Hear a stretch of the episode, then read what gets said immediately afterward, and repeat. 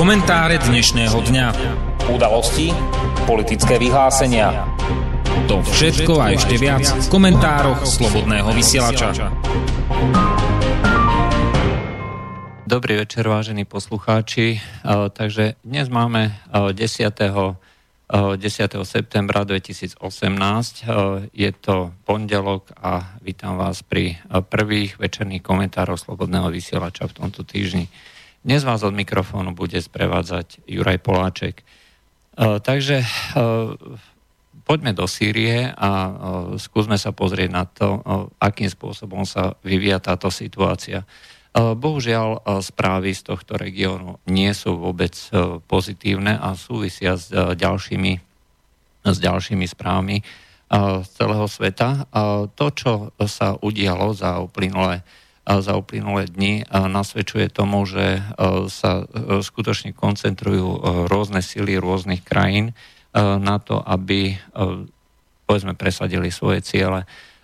Zdá sa, že sme opäť bližšie nejakej konfrontácii, respektíve strany, ktoré sú zainteresované v tomto konflikte, dávajú do toho banku alebo do stávky stále viacej a stále nebezpečnejšie zbrane, výroky a rôzne opatrenia.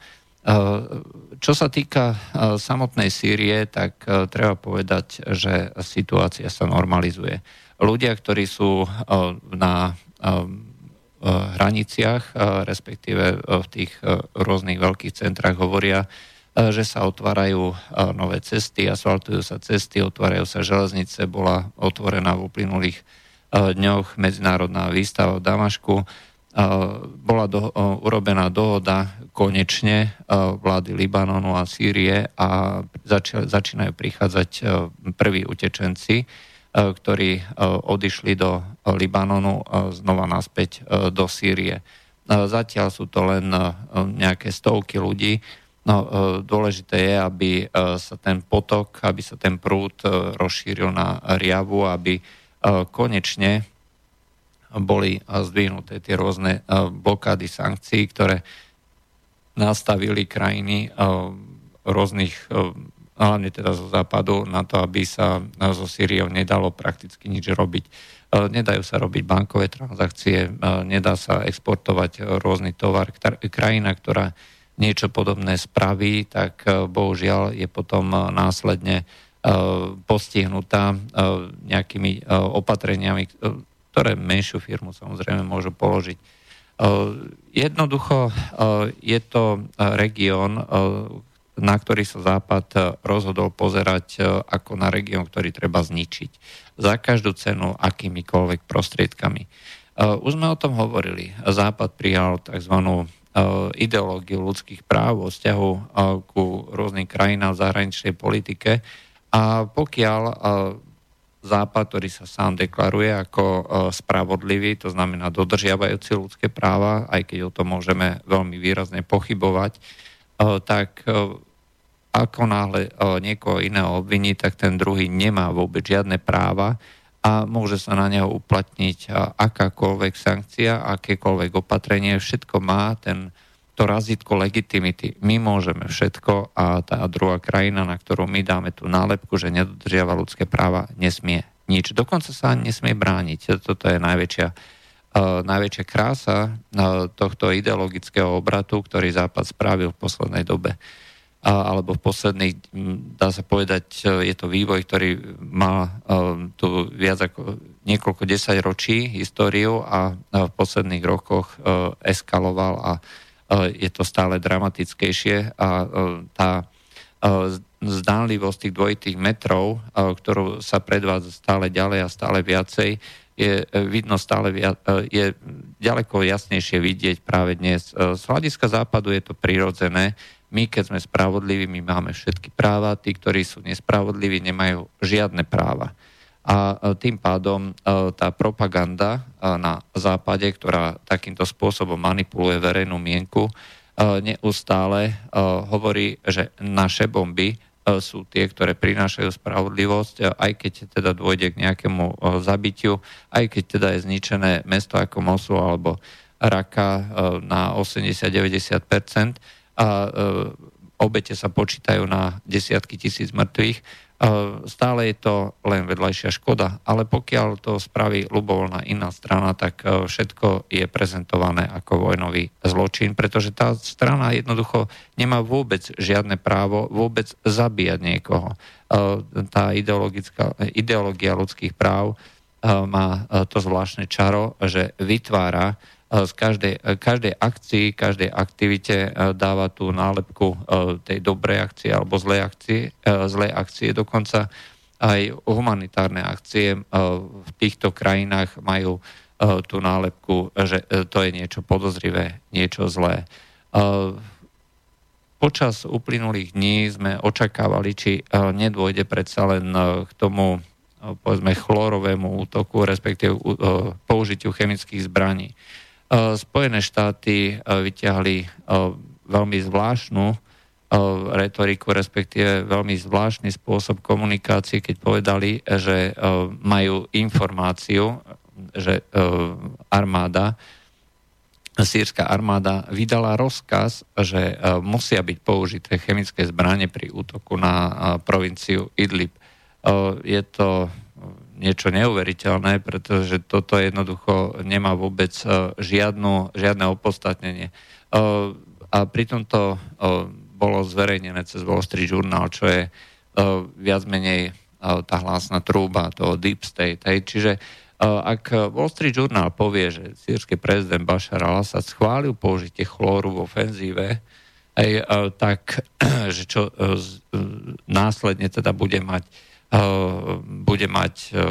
za následok americký útok, znamená to, že k tomu útoku dôjde. Pritom chlór ako taký sa používa v Sýrii v podstate na všetko, aj pretože pri rôznych povedzme útokoch na ciele v civilných oblastiach, kde sú aj civilisti, dochádza k veľkému množstvu úmrtí. Keď si pozriete, ako to tam funguje, veľmi často tam vidíte, že nachádzajú sa pod troskami už tela v rozklade, či už ľudské tela alebo nejaké iné. Na všetko sa používa chlór. A tento chlór je ako dezinfekčný prostriedok prakticky nenahraditeľný.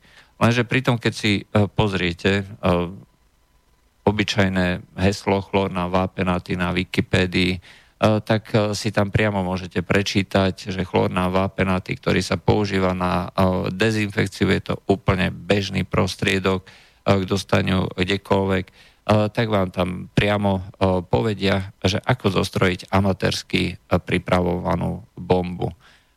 A môžem zacitovať z tejto Wikipédie chlórové bomby, využívate činidiel pre chlorovanie bazénov, ktoré sú použité pre zostrojenie amatérsky pripravovaných bomb. Keď zmiešate chlórán vápenatý s ľahko oxidovateľnou látkou, napríklad glycerol alebo glykóz brzdovej kvapaliny, vyrobíte slabú výbušninu. Alternatívne možno chlórán vápenatý miešať so slabými kyselinami, ktoré sa nachádzajú v domácnosti, ako Coca-Cola alebo ocot. Tieto zmesi nevybuchujú, ale vyvíjajú množstvo plynu, prevažne chlóru. To znamená, že toto je citácia z Wikipédie, aby niekto nehovoril, že takéto čosi je niečo ilegálne. Je to proste verejne dostupný návod na to, ako vyrobiť veľké množstvo chlóru z prípravkov, ktoré sa bežne používajú pre dezinfekciu toho prostredia v týchto krajinách. To znamená, že pokiaľ chcete mať nejaké prostredie, v ktorom sa nebudú šíriť nejaké choroby, cholera alebo nejaké ďalšie, tak musíte používať chlór. A práve preto je absurdné hovoriť o tom, že dôjde k použitiu chlóru na tieto jednotlivé miesta, kde sú rôzni títo civilisti, pretože oni tento chlór tak či tak používajú a urobiť provokáciu je proste nesmierne jednoduché.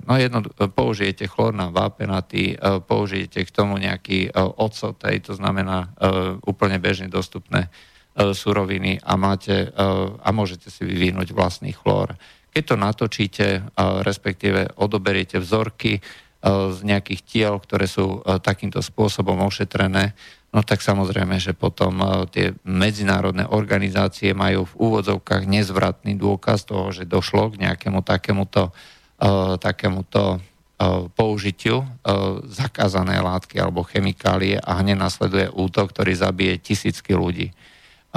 Čiže toto je realita, ktorej sa musíme brodiť. A pokiaľ sa neinformovaný divák alebo poslucháč alebo čitateľ prehrabuje len takýmito stránkami typu Wall Street Journal, tak samozrejme môže mať dojem, že tu na nejaký zverský diktátor sa rozhodol, že bude plynovať nejakou nebezpečnou látkou, ktorú môže v princípe vyrábať výlučne nejaký štát alebo štátne zariadenie za prísnych bezpečnostných opatrení. Nie je to tak. Jednoducho sú to absolútne bežne dostupné látky a dokonca nevyhnutne potrebné práve v tých regiónoch, kde sa odohrávajú tieto vojenské akcie a aktivity. No, k tomuto treba povedať, že v piatok skončilo veľké cvičenie, námorné cvičenie kombinované s rôznymi ďalšími druhmi vojska ruskej armády pri pobreží Sýrie, kde sa skúšali rôzne varianty a možnosti za pomoci rôznych druhov vojsk. Zúčastnilo sa toho námorná pechota, zúčastnili sa vojska strategického letectva, samozrejme stíhačky, prieskumné lode, ponorky, testovali sa modelovacie vypustenie rakiet z plochov dráhov letu a tak ďalej. Je predpoklad, že časť týchto lodí odišla zároveň, ale zrejme nejaká časť ostane. Počas zase uplynulých dní dostali americké vojska na juhu Sýrie, samozrejme nelegálne a nelegitímne, ktoré si obsadili kruh o polomere 50 kilometrov, respektíve polkruh o polomere 50 kilometrov, ktorý má ako ten základ v jednej dedine či mieste, volá sa Atam. A toto miesto je pomocou radarov a pomocou rakiet chránené a strážené. Proste Američania zostreľujú každý pohyb, alebo teda evidujú každý pohyb a samozrejme ho likvidujú vo vzdialenosti 50 kilometrov. Zároveň boli tu na zverejnené videá, ťažko povedať, či pravdivé alebo nie, že boli chytení nejakí džihadisti, ktorí tvrdia, že boli cvičení práve v priestore tejto americkej základne a konkrétne sa jedná o príslušníka ISIS. Rusko vydalo varovanie 1. septembra ešte americkej základni, bolo to potvrdené aj zo strany americkej armády, že dôjde k útokom na ciele blízkosti a tam zo strany ruskej armády a chcú na tieto miesta využiť tieto rakety s plochou dráhou letu. To znamená zlikvidovať tie výcvikové tábory, ktoré tam sú a ktoré Rusko už dlhodobo kritizuje, že tam sú. A presne aj popisuje, akým spôsobom sú tieto tábory riadené a samozrejme, kto ich cvičí, kto týchto ľudí vyzbrojuje a tak ďalej. Američania varovali Rusov, aby dali ruky preč od tejto základne Atam a zároveň tu začali veľké manévre a presuny a posilovanie. To znamená, chystá sa na juhu Sýrie ako keby priama konfrontácia americkej a ruskej armády. Zároveň v tom priestore Idlib sa koncentruje aj veľké množstvo tureckej armády. V uplynulých dňoch cez sýrske hranice prešla kolóna okolo 300 vozidiel, obrnených vozidiel, ktoré mali zabezpečiť tie rôzne miesta, ktoré sú či už po dohode, alebo sú len miestom záujmu tureckej armády. A zdá sa teda, že Turecko bude v tejto provincii Idlib ďaleko viacej zastúpené.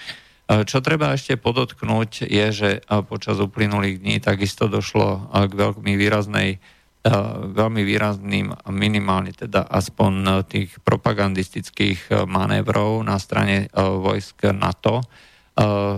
Samozrejme, už svoju pripravenosť útočiť na ciele v Sýrii, pokiaľ by došlo ku chemickému útoku, v úvodzovkách samozrejme, vyjadrili Spojené štáty, vyjadrili Francúzsko, vyjadrila Veľká Británia, ktorí aj v uplynulých v apríli, keď došlo k tomu, náhradnému útoku vo východnej Gúte v Dome, tak takisto zaútočili tieto tri krajiny, alebo sa aspoň niektoré z nich pokúšali. No a došlo k tomu, že sa k týmto krajinám podľa všetkého bude musieť pripojiť aj Nemecko. Aspoň denník Bild to prezentoval asi tak, že Nemecko dostalo žiadosť, výslovnú žiadosť zo Spojených štátov, aby sa pripojilo k tomuto útoku. Samozrejme, nemecká ministerka Ursula von der Leyen sa veľmi potešila tejto výzve, a teda začala komunikácia s americkou stranou o tom, akým spôsobom by to Nemecko mohlo spraviť. Či už to budú priame útoky lietadlami Tornádo. Len pripomínam, že práve lietadlá Tornádo sú označené ako nosič atomových bomb v nemeckej armáde. Alebo budú robiť len tie prieskumné rôzne aktivity, to znamená testovať miesta dopadov rôznych bomb a rakiet, a zisťovať, aké škody to spravilo. Čiže sú momentálne na stole tieto dve varianty a bohužiaľ ukazuje sa, že Nemecko sa stáva skutočne tým, čím bolo v tých, povedzme, na začiatku toho 20. storočia. To znamená krajinou, ktorú je možné použiť ako takého žolika alebo niekým, kto sa zapojí do tých vojnových akcií. Môžeme si o tom myslieť čokoľvek, faktom je, že tieto dve, táto žiadosť Ameriky má veľmi zvláštnu príchuť, hlavne v súvislosti s tým, že Nemecko je fakticky od čias druhej svetovej vojny ešte stále okupovanou krajinou, kde v tých jednotlivých okupačných zónach, bývalých okupačných zónach západných krajín, Nemecka, Francúzska, a teda Francúzska, Anglická a Spojených štátov v tom bývalom západnom Nemecku je dislokované veľké množstvo vojakov, techniky a zdá sa, že nič z tohto sa nebude meniť.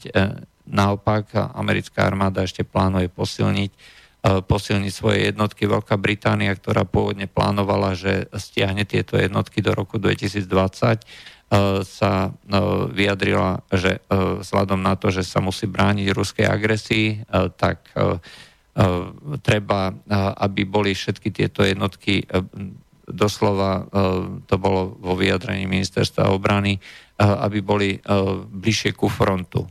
Aj to znamená, že sa s Nemeckom ráta ako s frontovou líniou, s novou frontovou líniou. Tá retorika je extrémne nebezpečná.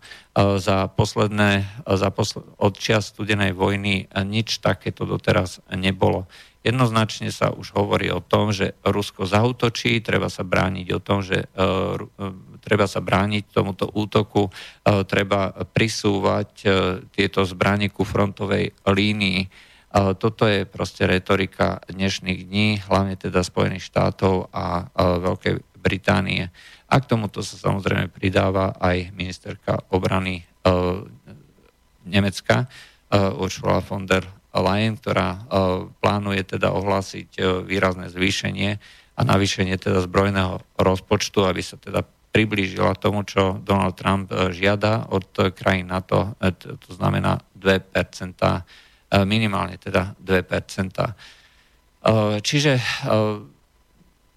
zapája sa do toho Nemecko, denník Bild zároveň ale pripomína, podotýka, či to je varujúci alebo naopak radosný komentár, ťažko povedať, že prvýkrát sa Nemecko od druhej svetovej vojny dostáva do priameho rizika, že bude bojovať nemecká armáda s ruskou armádou. Nebude to samozrejme v blízkosti Ruska, aspoň to, ale je tu najednoducho hrozba, že by mohlo dôjsť k nejakému konfliktu, ktorý by mal za následok potom priamy stret týchto dvoch armád, nemeckej armády a ruskej armády. Donald Trump zároveň uvažuje, že americkí vojaci by mohli v tejto súvislosti zaútočiť na ruských a iránskych vojakov v Sýrii pri tomto útoku, kde sa takisto cituje Wall Street Journal a kde sa súčasťou týchto plánov stáva vlastne táto úvaha, že teda keď už ideme na doraz, tak to treba skutočne robiť od podlahy a zaútočiť na Rusov a zaútočiť na Iráncov, ktorí sú tu na umiestnení. Bude zaujímavé, ako sa k tomu postavia v prvom rade okolité krajiny, hlavne teda Irán a teda hlavne teda Izrael a Turecko. Turecko je špecifické tým, že cez neho dneska lietajú dokonca už aj lietadla s vojenským materiálom, teda nie priamo stíhačky, tie lietajú cez Irán a cez Irak, ale dovoluje lietať zásobovacím lietadlám ruskej armády cez územie Turecka, čo zároveň ukazuje veľmi vysokú mieru dôvery zo strany Ruska, že necháva tieto lietadla takisto púšťať cez Turecko a zároveň to už od čias ofenzívy proti Afrinu. Turecké lietadlá majú vymenené s ruskou protivzdušnou obranou tzv. Identifikátory môj alebo cudzí, kde aby nedošlo k nejakému konfliktu, tak ruská protivzdušná obrana neregistruje turecké lietadlá, ktoré lietajú v tomto regióne ako nepriateľské lietadlá. To znamená, keby aj došlo k nejakému náhodnému spusteniu protizdušnej obrany, tak tá raketa sa jednoducho tureckému lietadlu vyhne. Nevyhne sa však americkému lietadlu alebo treba z izraelskému lietadlu, aj keď teda o komunikácii Izraelcov a Rusov sa takisto rozprávajú veľmi zaujímavé podrobnosti. Čiže zo strany Turecka v tomto momente zrejme nehrozí nejaké zásadné nebezpečenstvo. Zo strany Izraela to môže byť a tam je to veľmi nepredvídateľné. V tomto momente jednoducho nevieme, akým spôsobom Izrael zareaguje na prípadný konflikt medzi Ruskom a západnými krajinami, pretože v konečnom dôsledku mu síce môže byť príjemné mať vedľa seba krajinu, v ktorej nikto nevládne a kde bude môcť si vytvárať, čo chce alebo robiť, čo chce. Na druhej strane, pokiaľ by Rusko bolo nejakým spôsobom zlikvidované alebo zničené, tak by to jednak nepotešilo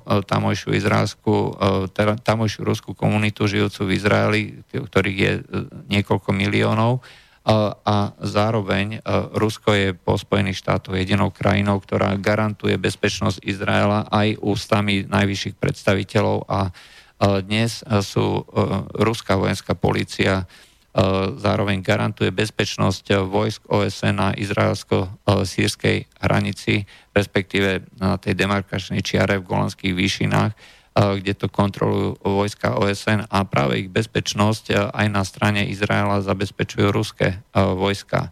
Čiže to takisto ukazuje veľmi vysokú mieru dôvery zo strany Izraela tým ruským zámerom a plánom. Rusi jednoducho dokazujú aj činmi, že nebudú robiť Izraelu problémy a naopak, že sa zasadia o to, aby sa Izrael nebol nejakým spôsobom ohrozený a garantujú to vlastnými silami. Dá sa povedať, že Izrael rozhodne nie je tým nepriateľom, akým sa stávajú Spojené štáty alebo Veľká Británia. Čo ešte môže ovplyvniť celú túto situáciu v Sýrii, pokiaľ by došlo k nejakej eskalácii, je spôsob, akým budú použité tie rôzne zbrania a akým spôsobom budú ohrozené jednotky či už na zemi alebo vo vzduchu. Čiže na jednej strane je tu na veľká prevaha, regionálna prevaha tých zbraní protizdušnej obrany. zo strany Ruska, ale ktorá má takisto len konečné limity, to znamená, vie sa postaviť len, dajme tomu, nejaké 100 alebo 200 rakiet. Viacej jednoducho nie, pokiaľ by tých rakiet bolo podstatne viacej, tak naraz, myslím, ako v jednej salve, tak budú obrovské straty a došlo by k vymazaniu. To by malo za následok ďaleko väčšie problémy, hlavne kvôli tomu, že Rusko to dneska už považuje za súčasť, povedzme, toho, čo znamená, čo označuje za útok na Rusko ako také a vyhradzuje si právo na odvetu ľubovoľného typu.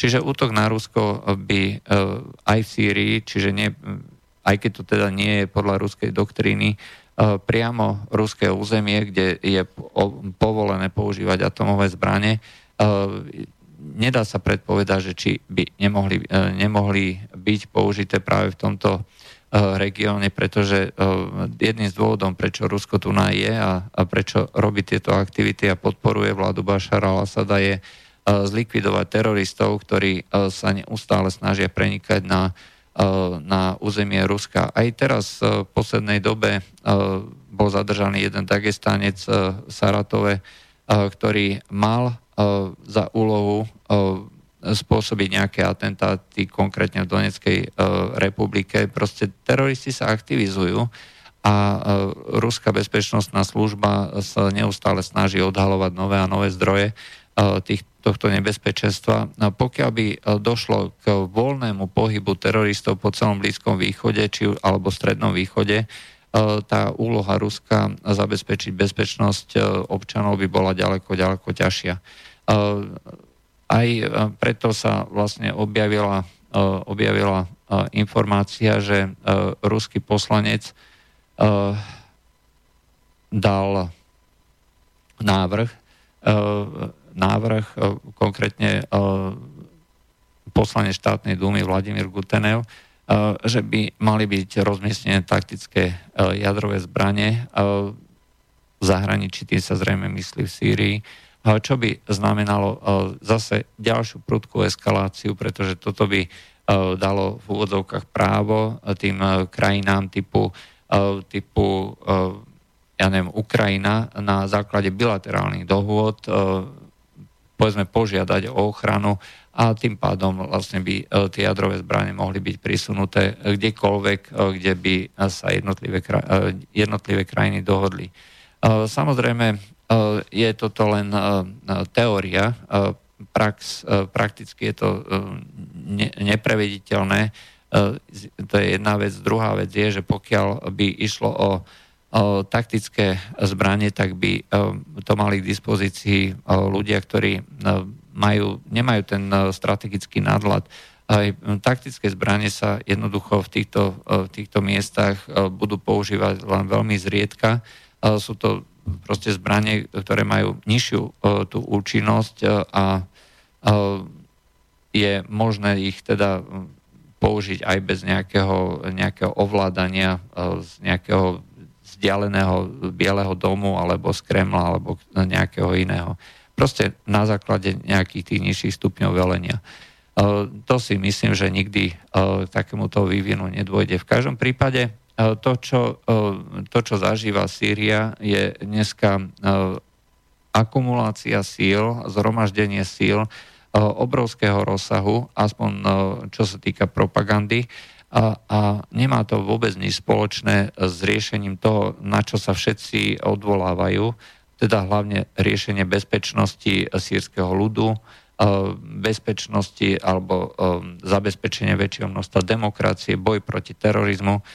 Jednoducho sa už tu riešia na území Sýrie tie geopolitické, povedzme, pretlačanie rúk a síl a ako keby tu išlo o to, že toto bude ten konečný stret, kde sa konečne vyrieši, že buď Rusko sa poddá Západu a bude robiť veci tak, ako Západ chce, so všetkými konzekvenciami, alebo teda Rusko odolá a následne potom Rusko bude robiť úplne nezávislú politiku, ktorá nebude ovplyvňovaná hlavne teda Spojenými štátmi.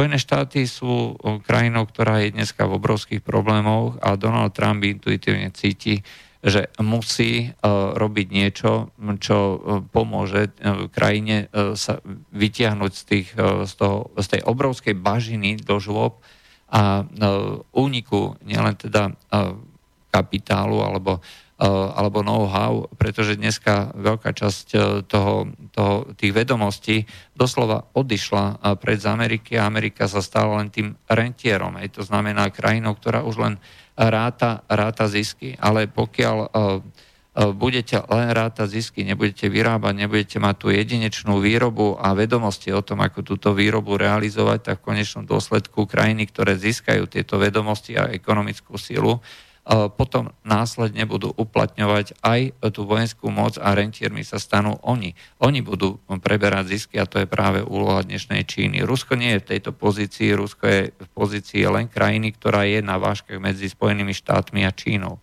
A práve preto Spojené štáty si vybrali ten ľahší cieľ, aby mohli neskôr ďalej pristúpiť ku Číne ako tomu hlavnému partnerovi. Ukazuje sa ale, že napriek tomu, že Rusko bolo označené za ten ľahší cieľ, je príliš veľkým sústom a príliš ťažkým sústom na to, aby to mohli takto jednoducho Spojené štáty a Západ urobiť. A môže to viesť obrovským problémom, z ktorých určite nebude mať radosť nikto a ktoré budú viesť netušeným komplikáciám po celom svete. Samozrejme, ako vždy, budeme dúfať, že sa nič z tohto nestane. Tento komentár je viac menej len informatívny na to, aby ste mali predstavu, ako ďaleko sme sa s tými rôznymi vyhrážkami dostali a akému riziku sa pri týchto vyhrážkach vystavujeme. To bolo z dnešných komentárov Slobodného vysielača všetko. Lúčia s vami Juraj Poláček. Do počutia. Táto relácia vznikla za podpory dobrovoľných príspevkov našich poslucháčov.